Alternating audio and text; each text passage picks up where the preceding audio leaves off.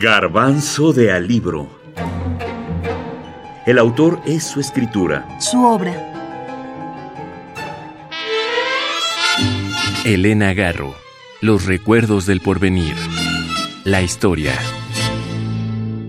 Yo nunca decidí volver a México. Yo pensaba nunca volver. Nunca.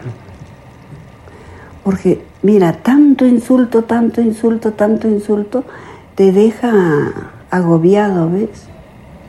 Yo no, yo ya no vuelvo nunca más a México. Pero no hay que decir de esta agua no beberé. ¿eh? En el centenario del nacimiento de Elena Garro, hace aproximadamente cuatro años, se reeditó casi en su totalidad la vasta obra de esta narradora. Cuento, novela, teatro. Pero la discusión, más que centrarse en su trabajo creativo, se ha ido en los dimes y diretes entre su heredero y su biógrafa, o entre los que afirman que tuvo tal o cual penuria y quienes contestan a su vez que eran patrañas del agarro. Lo cierto es que hay que centrarse en su obra, en la figura de la narradora, en este caso en su obra más conocida. Su mejor producción, coinciden casi todos. Los recuerdos del porvenir. Una obra que nos lleva por todos los sentimientos posibles. Entre un pasado y un futuro incierto, nos presentan cómo se vive la postrevolución y la guerra cristera en un pueblo que quedó en el olvido, Ixtepec.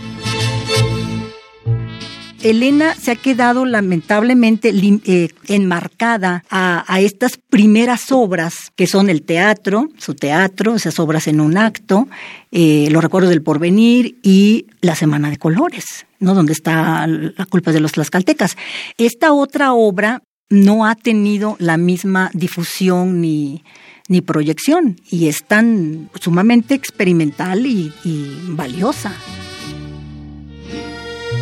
Patricia Rosas Lopategui, investigadora y académica de la Universidad de Nuevo México.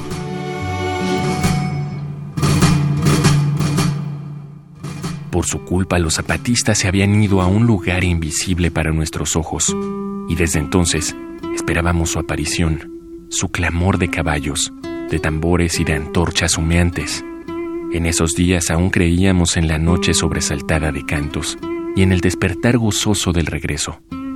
Esa noche luminosa permanecía intacta en el tiempo. Los militares nos la habían escamoteado, pero el gesto más inocente o una palabra inesperada podía rescatarla. Por eso nosotros la aguardábamos en silencio. En la espera yo estaba triste, vigilado de cerca por esos hombres taciturnos que surtían a los árboles de ahorcados.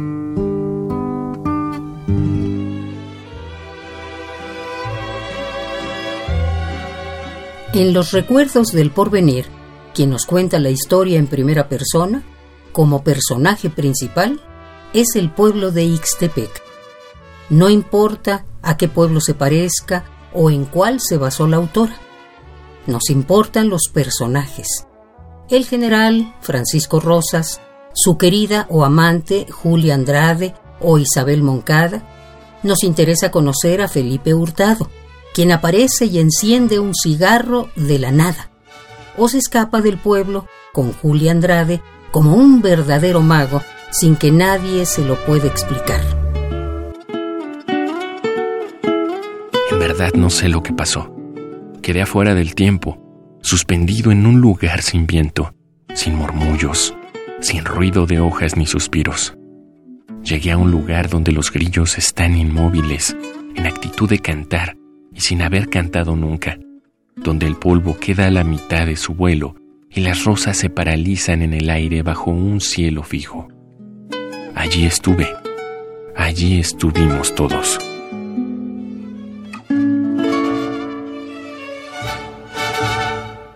Los recuerdos del porvenir.